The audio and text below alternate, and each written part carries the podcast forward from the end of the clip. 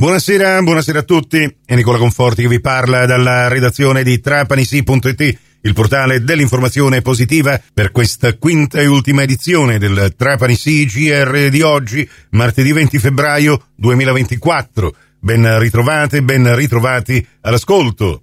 Regione siciliana. Il governatore Renato Schifani, insieme con l'assessore regionale ai beni culturali Francesco Paolo Scarpinato, il direttore del Parco archeologico e paesaggistico della Valle dei Tempi, Roberto Scerratta, insieme ad altre autorità e a tutti gli esperti che hanno contribuito al progetto, giovedì 29 febbraio alle 11, nella Valle dei Templi, assisteranno allo svelamento del Telamone, un colosso di quasi 8 metri d'altezza che nasce dall'accorpamento di alcune grandi statue, le stesse che erano sistemate tra le colonne del famoso tempio di Zeus Olimpio, di cui sono giunte a noi soltanto le rovine. Proprio nella Valle dei Templi di Agrigento si è appena completata la ricostruzione di questa figura simbolo della potenza di Zeus, che secondo il mito costrinse i giganti sconfitti a sorreggere in eterno il peso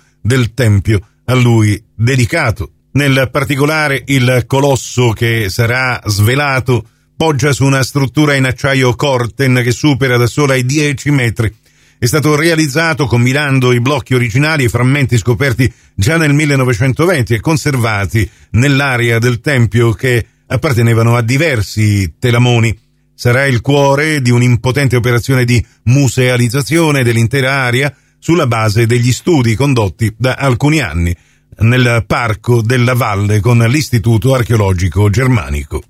Trapani, venerdì prossimo 23 febbraio, dalle 16 in poi, sarà intitolata a Giovanni Ingoglia la sala conferenze della sede di Assostampa Trapani, in occasione del terzo anniversario dalla scomparsa di Giovanni Ingoglia, già segretario provinciale del Sindacato Unitario dei Giornalisti. La sede di Assostampa si trova in via Duca d'Aosta 59 ad Erice Casasant, in un locale confiscato alla criminalità organizzata che il comune di Erice ha assegnato all'Associazione Siciliana della Stampa.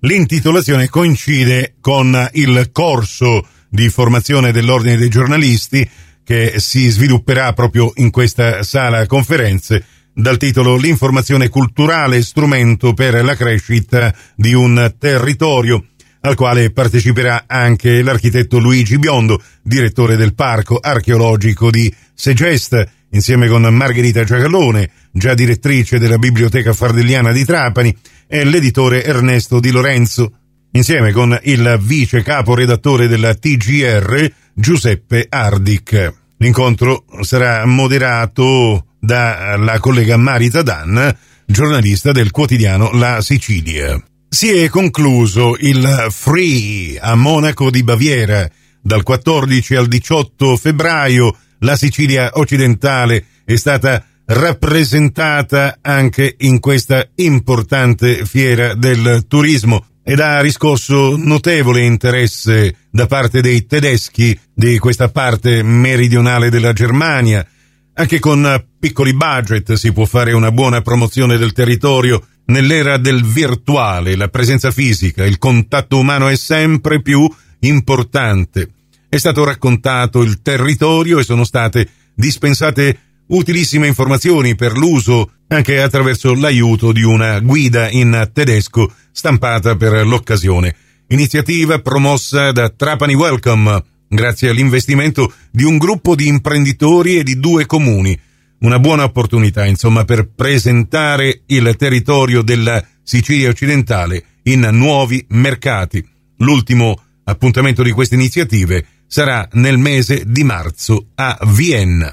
Castellammare del Golfo, convocato per il prossimo giovedì 22 febbraio alle 19 presso l'aula consigliare di Palazzo Crociferi, in seduta ordinaria, il Consiglio Comunale. Tra gli argomenti all'ordine del giorno, due interpellanze presentate dal consigliere Nicolò Rizzo di Italia Viva, una riguardo il decoro e i servizi di Petrolo e Calapetrolo, l'altro invece riguardo l'aggiornamento sulla fruizione del porto e sul completamento dei lavori di messa in sicurezza. ed anche l'importante approvazione degli elaborati del catasto incendi del territorio del comune di Castellammare del Golfo. Bene, per oggi con l'informazione alla radio ci fermiamo qui, torneremo puntuali con le rubriche del mattino domani, a cominciare dalle 6 su Radio 102 e dalle 7.30 su Radio Cuore e Radio Fantastica con l'almanacco del giorno. Nel frattempo non esitate a venirci a trovare su trapanissi.it per restare aggiornati in tempo reale con la nostra informazione locale. Grazie per la vostra gentile attenzione, vi auguro una serena serata.